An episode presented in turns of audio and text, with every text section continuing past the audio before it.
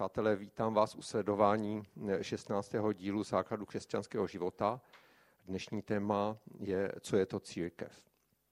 My jsme s Martinem přemýšleli, jaké nejvhodnější místo zvolit k tomu natočení tohoto dílu. A nenapadlo nás nic lepšího, než to udělat vlastně na shromáždění. Ale možná to není úplně dobrý nápad, protože kdo si myslí, že církev rovná se bohoslužba, tak je na velikém omylu. Bylo by to jako někdo, kdo sleduje ledovec na moři a myslel by si, že ten ledovec je jenom ta špička. Na shromáždění se sice ta církev nějak sejde, ale církev je něco mnohem většího, takže je to trošku zavádějící točit to na shromáždění. A přesto církev jsou lidé a ti lidé tady jsou, jsou to lidé, kteří se znají a přátelí a dělají spoustu věcí společně, tak proto holt to takhle dopadlo. Jinak církev je obrovský problém pro mnoho lidí, kteří tu církev sledují a ta církev je pro ně překážkou toho, aby vůbec začali uvažovat o svým vztahu k Bohu. A je to proto, že je spousta přehmatů lidí, kteří se k církvi nebo k Ježíši Kristu hlásí a vlastně to vytváří ve většině Čechů dojem, že křesťanství je k ničemu. A proto dnes budu trochu mluvit o církvi, hledat v Biblii pro vás, abychom nějak viděli, co ta církev je ve skutečnosti. V Bibli nenajdeme definici církve, ale já jsem nějakou vytvořil a pokusím se vám ji tedy nabídnout za chvíli. Církev, to řecké slovo v Novém zákoně, eklézia, znamená řádně svolané shromáždění. Takže česky jedním slovem schůze. Tak jste tady na schůzi a je to naprosto civilní věc, ta církev. Nemá to žádný náboženský podtón. Tady mám výjdu ze dvou míst o církvi. Jedno je z evangelií. Ježíš o církvi mluvil málo. Teď mě napadají dvě místa, ale nedíval jsem se do příruček.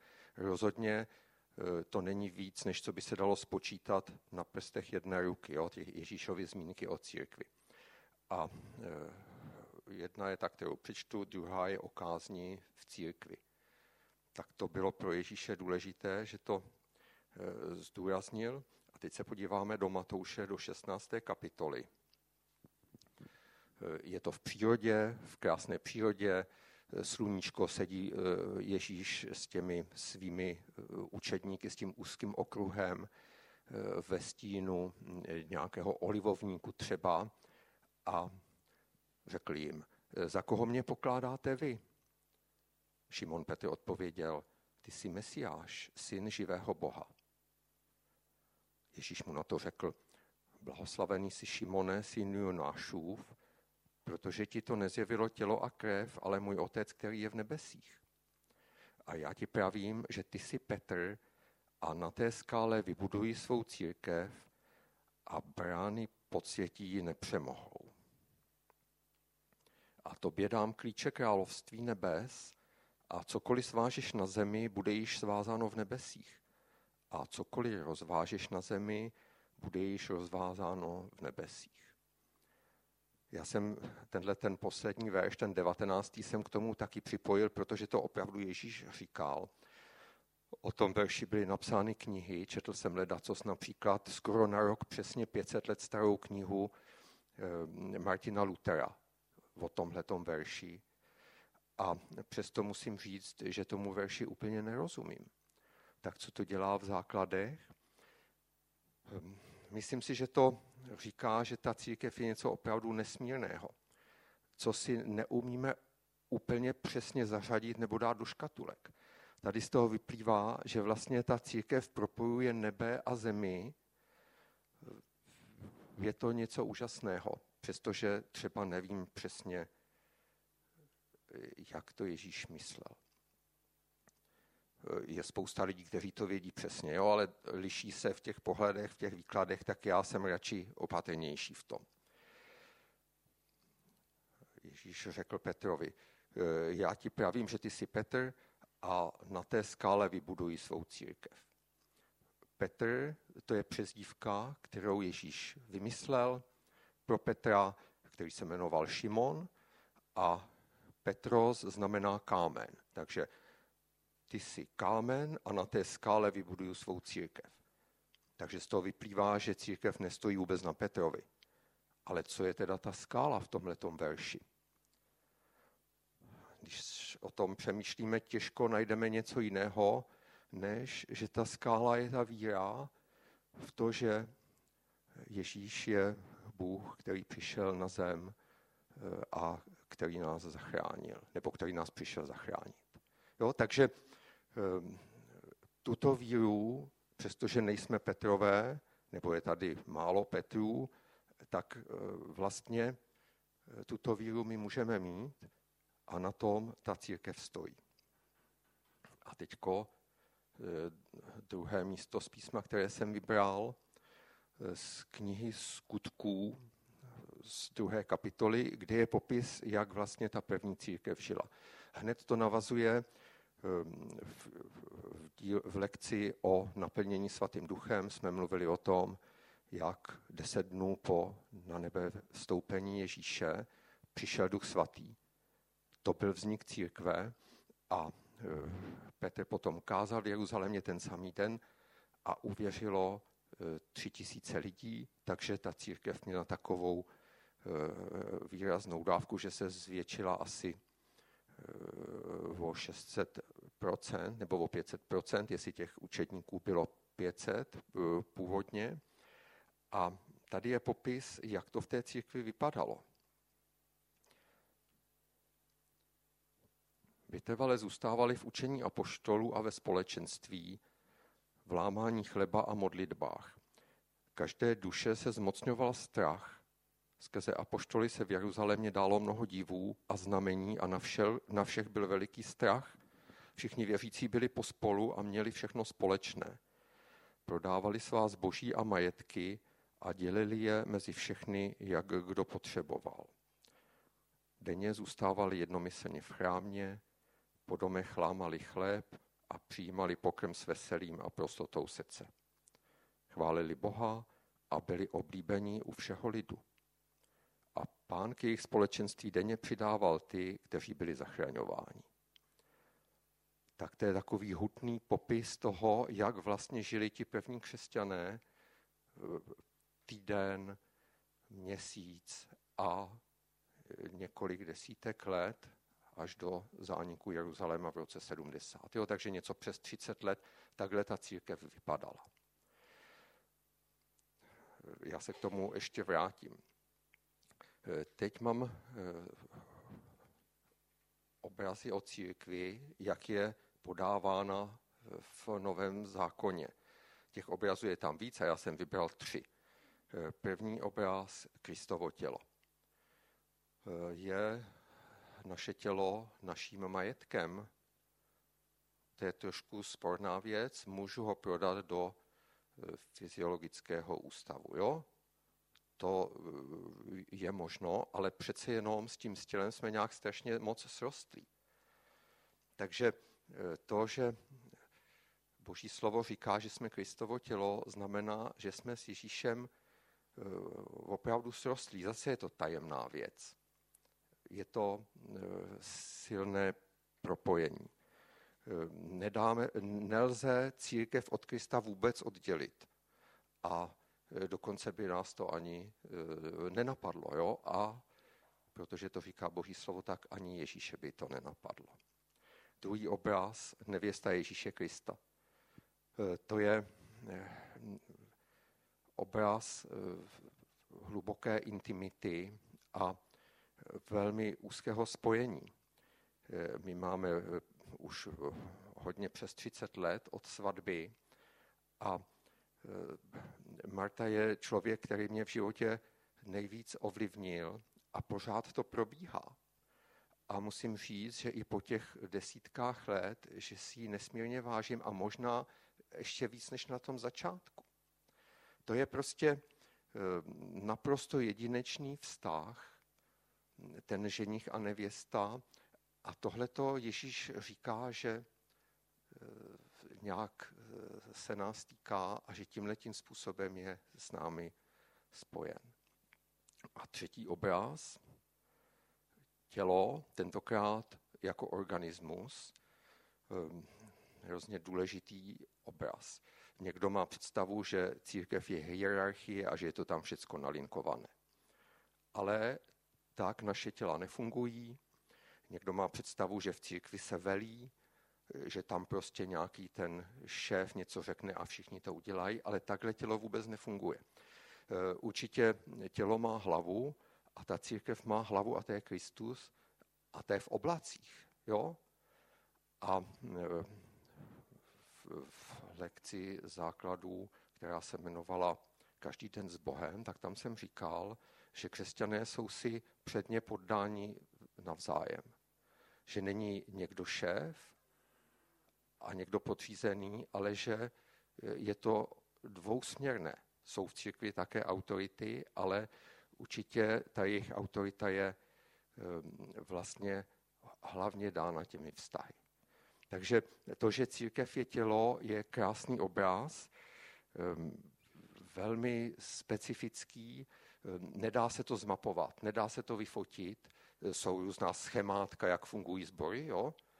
Ale to nikdy nenaplní všechno, protože to tělo si žije a to nejdůležitější na tělu je, že tam je prostě ten život. No a teď bych se pokusil o tu definici církve.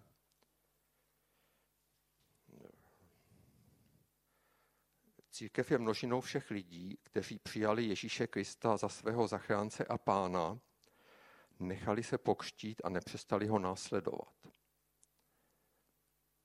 To je takový jenom pokus, co ta definice, nebo ten pokus o tu definici říká, že nejde o to, jestli jste členy nějaké církve. U té skutečné církve, ta je jenom jedna, je celosvětová, má miliardu nebo dvě miliardy členů, to nedovedeme posoudit. A je dána čistě tím, že ti lidé, my, máme osobní vztah s Bohem skrze Ježíše Krista a takhle ta církev zvláštním způsobem je vytvořená. Nedá se to naorganizovat a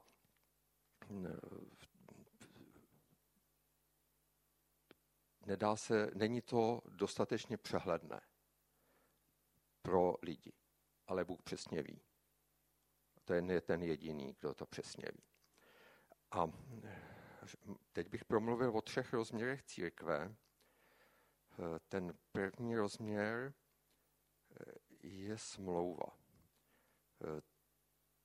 U Boha všecko závisí. Ten vztah není dán nějak jako tak náhodně, ale je to naše uvědomělé rozhodnutí přijmout tu jeho nabídku a je to celoživotní rozhodnutí a je to na život a na smrt, protože Ježíš dal za nás svůj život a my jsme mu dali svůj život.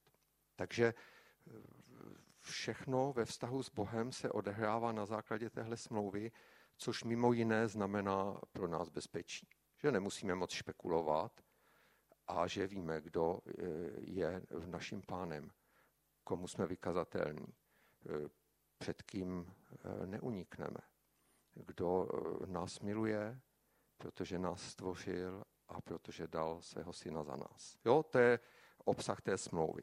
Našel jsem v listu Titovi v druhé kapitole jeden verš, který o tom taky mluví.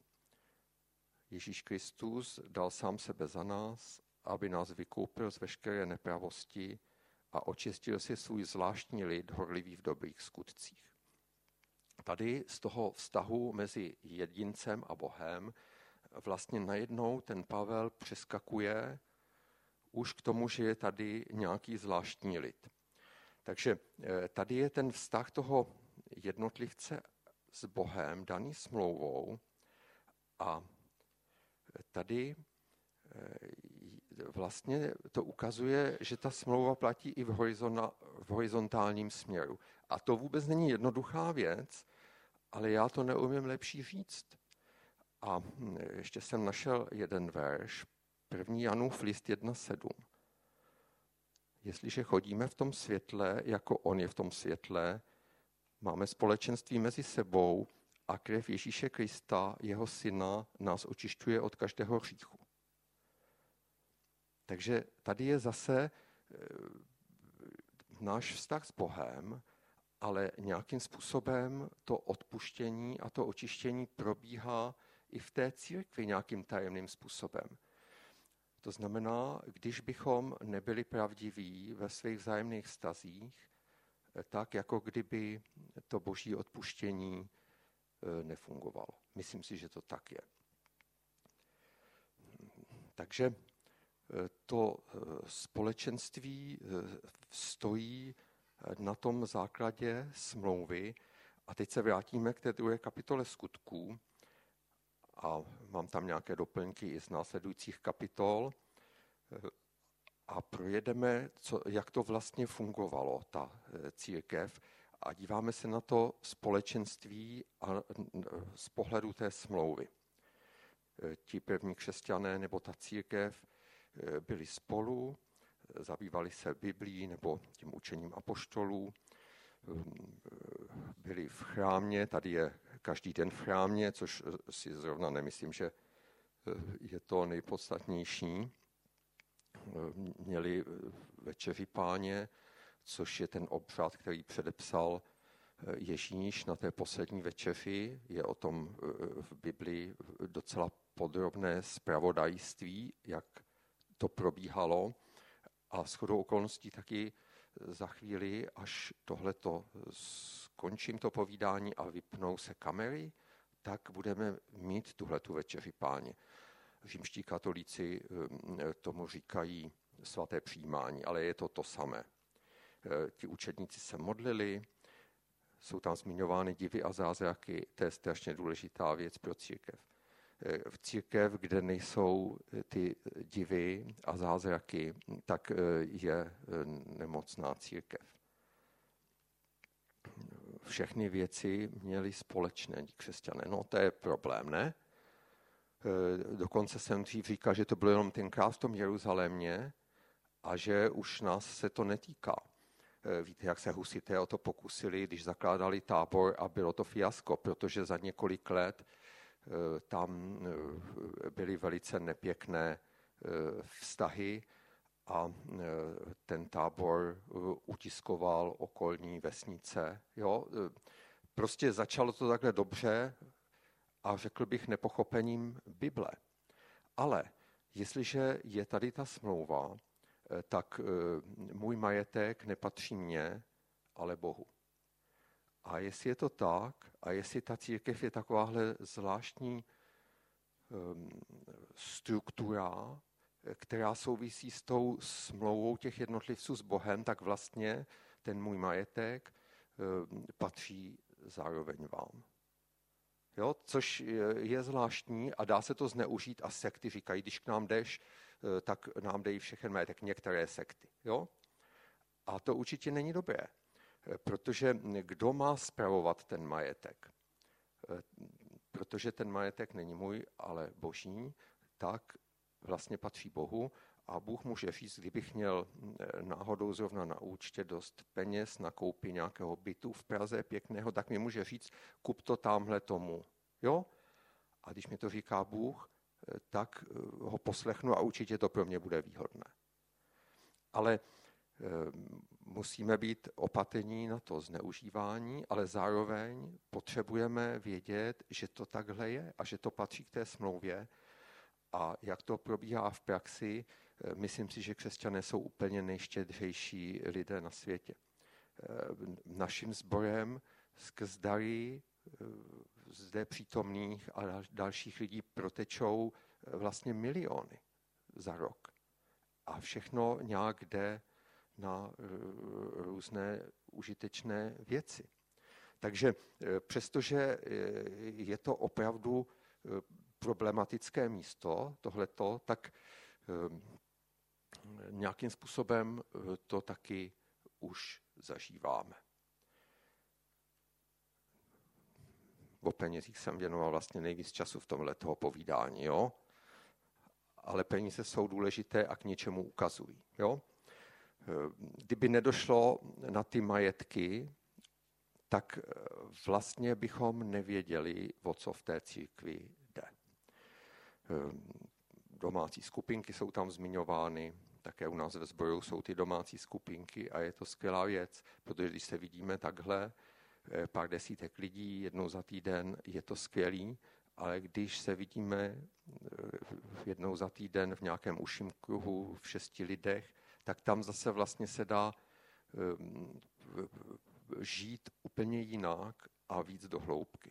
Domácí skupinky doporučuju a mám moc rád domácí skupinku, na kterou chodím a kterou vedu. Je tam zmiňováno chválení Boha, je tam zmiňován vliv na komunitu. Církev měla vliv na komunitu a sice je tam napsáno, že byli všemu lidu milí. Jak to je dneska? Když se mluví o církvi, tak většinou je to nepříznivé. Ale jak je to u vás a u vašich sousedů? Co ti vaši sousedé si o vás myslí? Vědí, že jste křesťané? Ti, co vědí, že jste křesťané, tak možná mají s vámi nějakou zkušenost. Třeba udělali něco, o čem jim potom bylo jasné, že jste z toho nemohli mít radost a vy jste jim to odpustili. A nebo potřebovali pomoc něčím a vy jste jim pomohli. Takže možná, že u vás tohle to platí v malém, přestože to, co se církev nazývá, tak má většinou špatnou firmu. Je tam zmiňovaný trvalý početní růst. Církev, která neroste početně, tak taky není zdravá. Je tam ostrá hranice mezi církví a světem. To je v páté kapitole Skutků. Jo? Mám, našel jsem tenhle ten verš. Z ostatních se k ním nikdo neodvažoval připojit, ale lid je velebil. To je zvláštní, jo? Jako kdyby to šlo proti sobě, že tam přicházeli ti noví lidé a na druhou stranu, že se k ním nikdo neodvažoval připojit, ale ti lidé kolem věděli, že to jsou lidi, kteří žijí ty životy pravdivě, nějak věděli, že Bůh je s nima a měli takovou bázeň nějakým způsobem tohleto narušit. Já jsem třeba zažil v práci, když jsem přišel do nového zaměstnání, to bylo zároveň, když jsem uvěřil, tak ti lidé, to mi řekli, ale až zpátky, jo? Tak když byly dýchánky ateliérové, tak vlastně se tam nevyprávěli zprosté vtipy, ale to bylo až tím, když jsem přišel já. Oni prostě s tím přestali s takovou úctou nějak k té víře toho trochu potrhlého dvacetisedmiletého mladíka. Možná jste zažili něco podobného.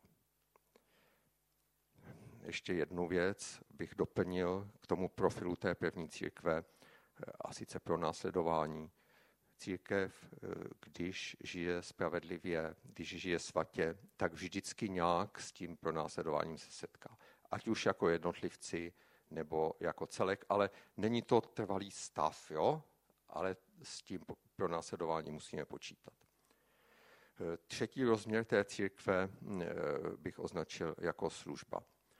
Sloužíme Bohu tím, že ho máme rádi, tím, že se modlíme, tím, že ho chválíme, ale zároveň si sloužíme navzájem. Pomáháme si v různých těžkostech nejrůznějšími způsoby.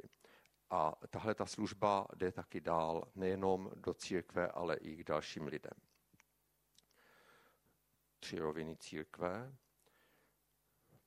celosvětová církev, církev obecná, to je právě ta církev, kterou má zmapovanou jenom Bůh. Jan Hus říkal, že se to nepozná, kdo opravdu patří do té církve a kdo do ní nepatří. A biskup Radkovský řekl v rozhovoru pro Život víry, že hranice mezi lidmi, kteří berou Pána Boha vážně a kteří ho vážně neberou, nejde po hranicích církví. Tím řekl to samé, co tady říkám, jo, že vlastně ty křesťani možná tady může být nějaký pokrytec, který vlastně s Pánem Bohem nepočítá, i když skoro bych o tom pochyboval, jo, jak vás znám. Ale to, že jsme z křesťanského společenství, ještě nic neznamená. A Bůh zná ty, kterým opravdu patří. Druhá rovina církve, místní společenství. Ta celosvětová církev, to je nezmapovatelné, ale je zajímavé, že v té smlouvě jsme se všemi těmi křesťany, jo, i v Austrálii, dokonce jestli jsou nějaký na Antarktidě, tak i s nima. A v tom místním sboru tam můžeme nějakým způsobem lepší fungovat a praktičtěji spolupracovat, i když naše peníze jdou na tu Ukrajinu, což je taky, já nevím, dva tisíce kilometrů nebo kolik. A třetí rovina je ta domácí skupinka. Teď už mám jenom pár podnětů pro ty, kteří hledají společenství. Jak se pozná křesťanská církev? Našel jsem dva znaky a oba dva musí platit zároveň. Jo? Jednak přijímají apoštolské vyznání víry, to je, že Ježíš se narodil z Panny, že byl ukřižován za naše hříchy, že vstal z mrtvých, že přijde soudit živé i mrtvé. Jo? A je tam toho ještě trošku víc, ale je to velice stručné. A to je něco, co spojuje všechny křesťany na celém světě. Když něco z toho vyhodíte, tak vlastně to znamená, že už nejste křesťani. Bylo to odvážné zkusit to nějak takhle sformulovat, jo? Jinak křesťané se odlišují ve strašné spoustě věcí. Ale přece jenom toho Ježíše a tu Bibli musí mít společnou. A druhý bod je, skuteční křesťané přijímají Bibli jako boží slovo. Bibli ne jako, nejenom jako nějakou inspiraci z nějakého, nějakou starověkou knihu, ale jako živé slovo, které k nám mluví. A vím, že ty naše vztahy jsou dané na tom, že o sobě víme, že tu Bibli respektujeme a že ji milujeme. Jak se pozná sekta? Tady mám čtyři znaky a na rozdíl od té církve, kde oba dva ty body musí být splněny, tak u té sekty stačí, když je splněný jenom jeden ten bod. Bible plus něco dalšího. Bible plus kniha Mormon, Bible plus nějaká nebiblická tradice a podobně. Za druhé, když ta skupina se považuje za jedinou pravou církev, tak z toho jasně vyplývá, že je to sekta. Za třetí, mají nevykazatelné vedení. Náš sbor vydává ročenku každý rok a tam je třeba i finanční správa a můžete dohledat, co kdo v našem sboru dělá, jestli je někdo placený, tak za kolik, kolik dostává. Jo, přesně kam jdou naše peníze, které jste dali vy, a kdo o tom rozhoduje, kam jdou. Jo, všecko je dohledatelné. A když to není dohledatelné, tak to varuju. Varuju, to bude nějaký problém. A čtvrtý bod, tajné praktiky, stupně zasvěcení. Jo, to je vždycky špatné. Být v církvi je dobrá věc, znamená to pro nás ochranu. Proto autor listu Židům říká, nezanedbávejte své společné shromažďování, jak mají někteří ve zvyku. Jo, to je takové nabádavé, ale říká to v první osobě, on se k tomu taky počítá, aby, když si má jít na shromáždění, jo, tak to říká taky sobě. A to, že jsme členy církve, tak je pro nás ta ochrana a znamená to pro nás spoustu požehnání. Protože já opravdu skrz vás přijímám spoustu dobrých věcí. a zároveň je to taky příležitost být požehnáním. A když jsme požehnáním společně, má to často mnohem větší sílu, než co doká- kam došáhnou jednotlivci. No a to už je všechno, co jsem stihl povědět, jenom ještě promítnu jeden slide, který už nebudu komentovat, a sice jak najít svůj sbor, šest praktických rad, a moc děkuju za pozornost. Příští sedmnáctý díl základů z těch osmnácti, víte, že jdeme do finále, tak se jmenuje Věčný soud, a to taky ukazuje k tomu, že to důležité je taky na konci. Díky.